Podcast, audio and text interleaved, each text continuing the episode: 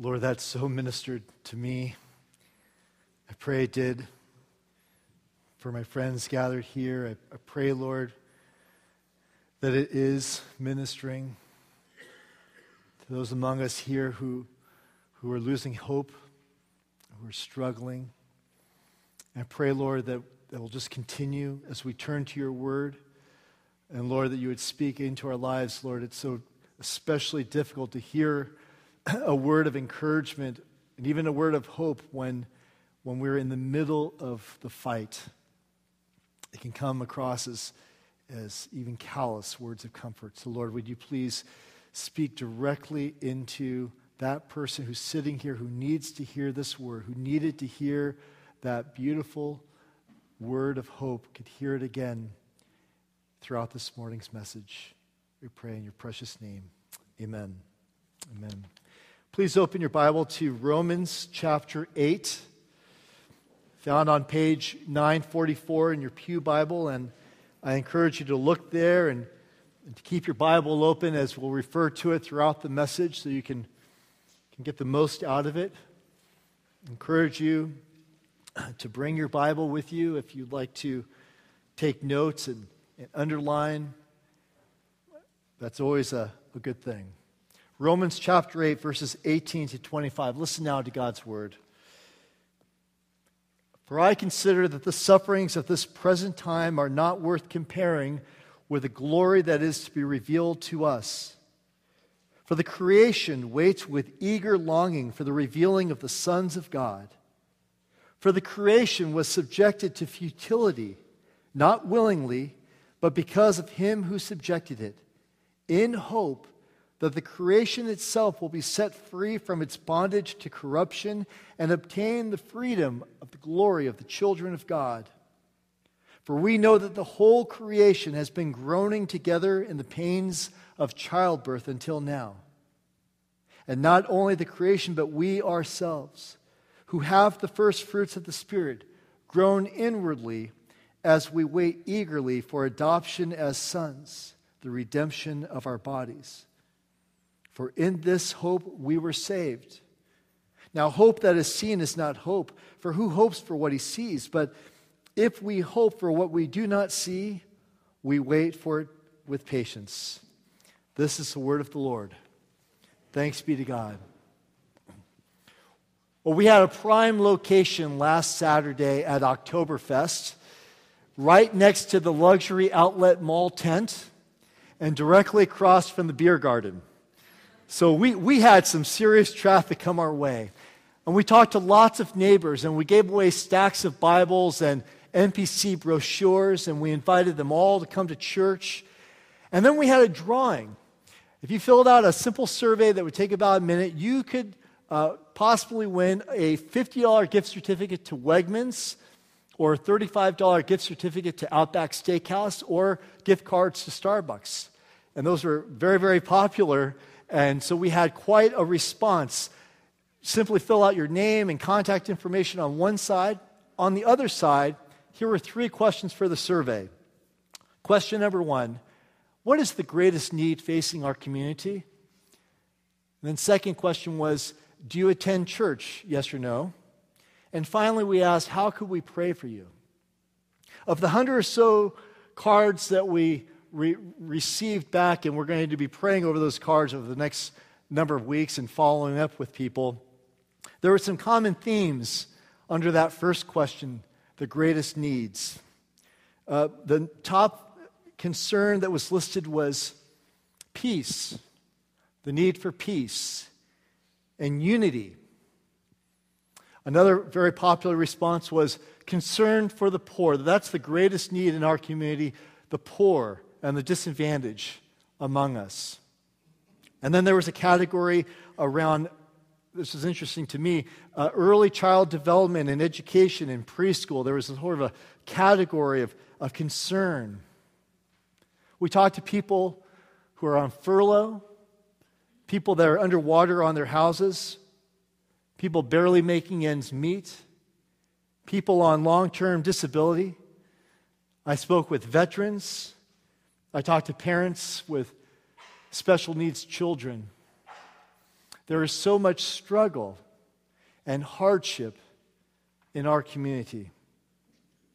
Now, without the distractions of a day off or perhaps a beer garden, think too much about the struggle, the, the drudgery of life, you can wind up having an existential crisis. A crisis is what, what is life all about?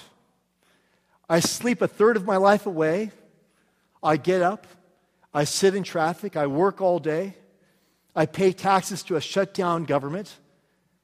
I go to bed and I do it all over again. You can feel like Sisyphus from Greek mythology. Sisyphus was sentenced to roll a boulder up a hill using all of his effort, knowing what would happen. He pushed that rock up to the top of the hill only to watch it roll all the way back to the bottom. And then he'd have to go back down and with all of his strength and all of his might push that rock back up again, knowing full well the futility, the meaninglessness of all those efforts. All that effort to ask, what's the meaning and the value in this life? There's struggle, hardship, and now we have uncertainty in life. We've been living with a great degree of uncertainty, but now more than ever. Isn't that true, especially here in the greater DC area? As so many of you and our neighbors have been furloughed, people that are contractors, a spouse who uh, works for the government, the, the, the husband uh, works as a contractor, they're both out of work, they're both deemed uh, non essential. And so we have great uncertainty. Not only how to make ends meet this month, but what about our retirement? What about plans for our children's college education? What hopes do we have that they will do better than we did? But that's not all. No, no. We also have suffering. Suffering is all around, it's unavoidable. The loss of loved ones, debilitating fatal illness, personal betrayals, financial ruin, and moral failure. Some of us maybe have avoided suffering to this point in our lives, but suffering will touch all of us. It's unavoidable. It will come to us if we live a normal lifespan. No one is immune. Well, this sermon's starting off really positive, don't you think, choir? We're, we're really, we have no place to go but down from here. Right, Gary? There's no, there's no oil in this engine, it's going down. But thank the Lord for Romans chapter 8. In Romans chapter 8, it's in the Bible to give us hope. In the secular worldview, Suffering is never seen as a meaningful part of life, but only an interruption. But Romans chapter 8 says suffering, hardship has meaning. We ended last Sunday in verse 17, and in verse 17, Paul says that suffering and glory go together for the Christian. They cannot be separated, they, they work in tandem. And what we discover in today's passage is the big picture. When we think, why is God doing this to me? Why is this happening in my world? In today's passage, we see the bigger picture and how we fit in so that we can understand it better and so, Lord willing, we can endure it with hope. Last week we talked about who we are in Christ and whose we are in Christ. This week, the real question is where are we? Where are we? And Romans 8 teaches that there is a purpose to suffering, and if faced rightly, it can drive us deeper into the love of God and into more stability and spiritual power than we can ever imagine.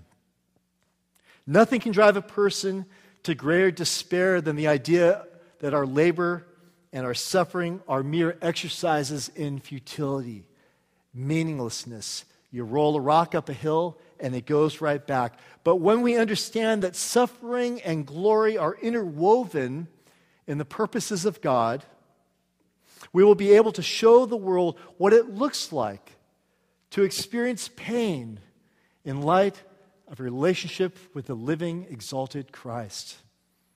That's where we're going this morning. And if you're sitting here in great pain yourself, physically, if you are strapped, you don't know how you're going to pay the bills, these words might come across as just noise. But I pray that the Spirit would, would give you the encouragement and assurance that you need today. Verse 18 For I consider that the sufferings of this present time, they're not worth comparing with the glory that is to be revealed to us. Paul's saying, what we suffer now is nothing compared to the glory Christ will give us soon. It's all relative, isn't it? Soon and very soon, He's coming. He's saying Jesus is worth trusting. Now, Paul knew suffering quite well, didn't he? You can read on your own 2 Corinthians uh, chapter 11 how he was beaten and starved and far worse than that until he was martyred for the faith. He knew suffering. And Paul is concerned that the suffering Christians in Rome who will receive his letter, they may be under so much heat and so much pressure, they might give up trusting Jesus. And so Paul says here in Romans 8 no, no, the suffering that you're going through, that I'm experiencing, cannot compare with the glory that's ahead. But that's not a simple platitude to say, well, hang in there. This hardship is building character. No, no, it, it's, it's more than a Bobby Mc, McFerrin singing, Don't worry, be happy. The gospel isn't a country song played backwards. You know, you know, played backwards, you get the girl back, you get, you get your dog back, you get the car back, the truck. No. No, we, we read on and we see that our personal perspective, and when life is shutting down on us, it becomes very, very narrow. We're focused just on the problem at hand. We see that that perspective needs to be opened up to see what God is doing everywhere. Look at verse 19. For the creation, the creation waits with eager longing for the revealing of the sons of God, for it's the creation. Creation was subjected to futility. Listen, listen, the gospel is more than the boilerplate God loves you and has a wonderful plan for your life. It, it is that, but it's so much more. Our salvation is, is so much more and must be understood in the grandeur and the, the vastness of all that's conveyed in the gospel. It's perfectly fine to think about our faith in personal terms. Jesus saved me. And as we saw last week, those personal terms are so intimate that Jesus says to us, and Paul reminds us that we can cry out to God as Abba, Daddy. That's how intimate our relationship is. But there's a whole other perspective that, that we need to zoom out to a cosmic viewpoint encompassing all creation that sets the work of God in your life on a far larger stage than you can see. A grand unified theory of everything. And that is this ultimately, the plan of God to provide redemption through the Lord Jesus Christ was to bring restoration to the entire world. There was a beginning when all was right. We're now stuck in the middle, but there will be an end and it's coming soon. And right now, Romans 8 says all of creation, the physical world, is subjected to, look there, futility. Now, that's not just theology. The second law of thermodynamics says that the universe is running down.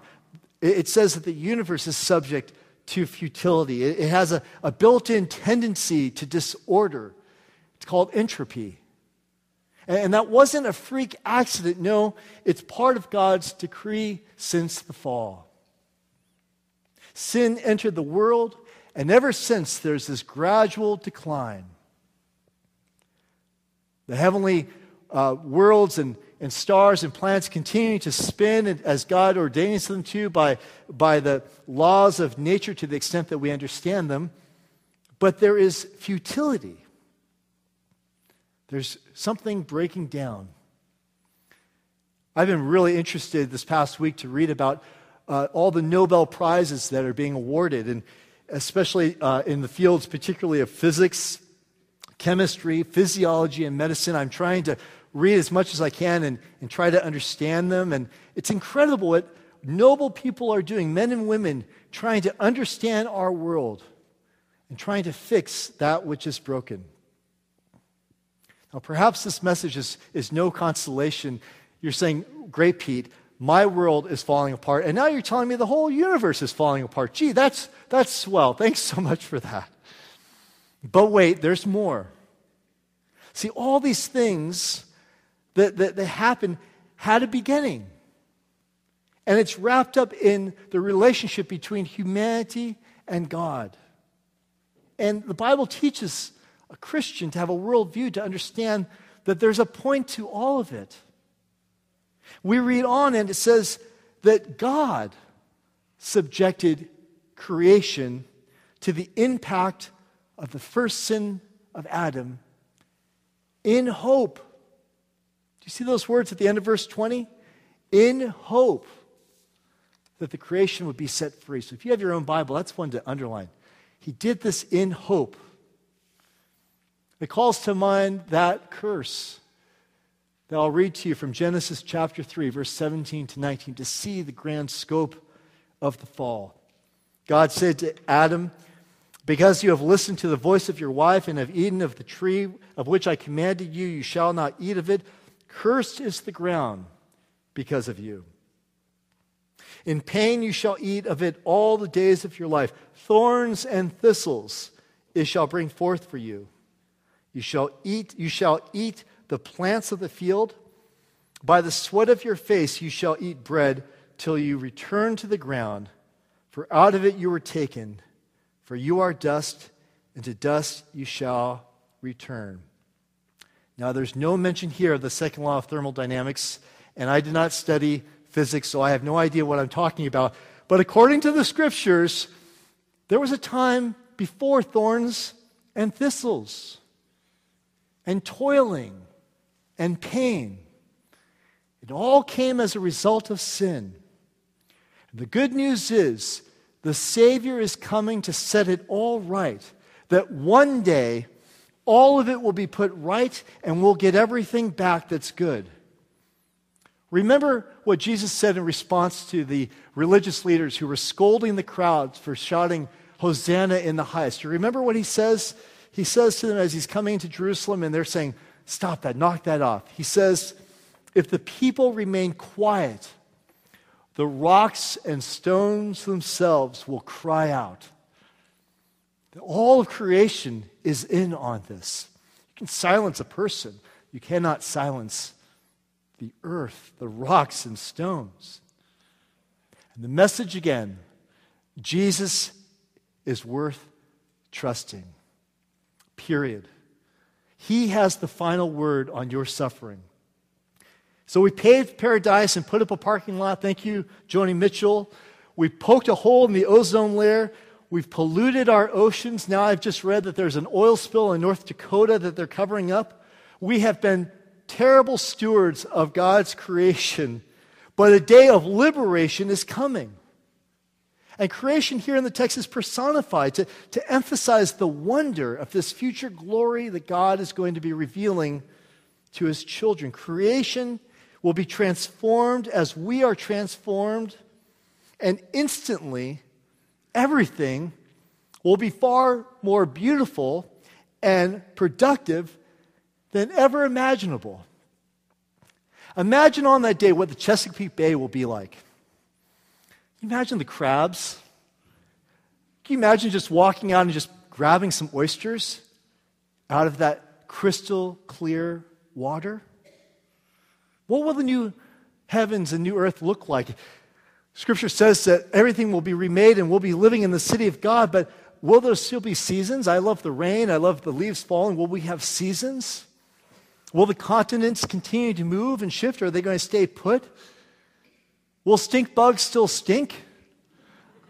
I don't know, but it's, it's going to be beautiful. Thorn and thistle free. That's worth holding out for. And then we come to verses 22 and 23, and this image of creation groaning like the pains of childbirth, and we too groan. Well, what does that mean? Well, first, it means that right now the children of God do not look glorious. We look pretty much like everyone else. We get hungry and tired and sick. We grow old. We die. But there's a purpose. As Jerry Bridges writes, he says, We are not victims, but stewards of our suffering to bring glory to God. God has set a timetable and has appropriated all that is necessary, and that clock is ticking, and that day is coming when He will make all things new again. Therefore, we do not lose heart, 2 Corinthians 4:16.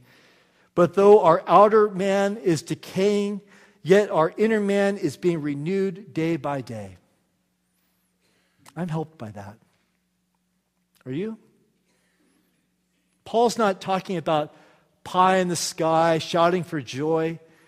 He says, cry out to Abba, Father. Like a child who falls and, and skins his knee, and his father sweeps him up and says, It's going to be all right. You're going to be okay. That's the safest place to be. Christians ought to know how to cry better than anybody. Sure, we grieve with hope, but we still grieve. It, it grieves us to see people suffer, to see people dying. We're not to put on a happy face and, and dismiss whatever mental or emotional or psychological or physical pain we're experiencing. No, we, we live it. We share it with our, our, our neighbors, our brothers and sisters in Christ. We say, Help me through this. But Romans 8 gives us categories to understanding the big picture of what God is doing. Finally, verses 24 and 25, speaking about hope and hope that's not seen is, is, is, true hope instead of a hope that you can see and be certain of it. There's a degree of faith, and he writes, But if we hope for what is not seen, we wait for it with patience. Well, you see, that's why we need to set our experiences in this brief temporal life in light of the vastness of God's purposes in eternity. This life is so short. Life is too short to be bitter, to be angry, to shake a fist at heaven when you're going to be invited there to spend all eternity. If you're struggling today or somebody close to you is, may this word be a comfort to you. God has not abandoned you. I want you to look out your window of your home or your car and see what's happening in the world and ask the Spirit of God to enable you to see the bigger picture. And then to engage your world, to seek out those people in your life that are hurting, and to share the good news of the gospel. And it's made known to us in the scriptures that all the pleasures, all the beauty that there is in this life, has a greater purpose. I'll end with these, this quote from C.S. Lewis, who writes If I find in myself desires which nothing in this world can satisfy, the only logical explanation is that I was made for another world. You were made for another world. Resurrection is not just consolation, it's restoration. You will get everything back all of your love and loved ones, all that life has taken from you will be returned. This is our hope, the anchor for our soul. Let's pray. Lord, please give us this hope that we can stand on in this congregation. So when the wind comes in hardship and pain and suffering and indeed decay and loss, that we would not lose our footing. Strengthen us today, we pray. In Jesus' name, amen.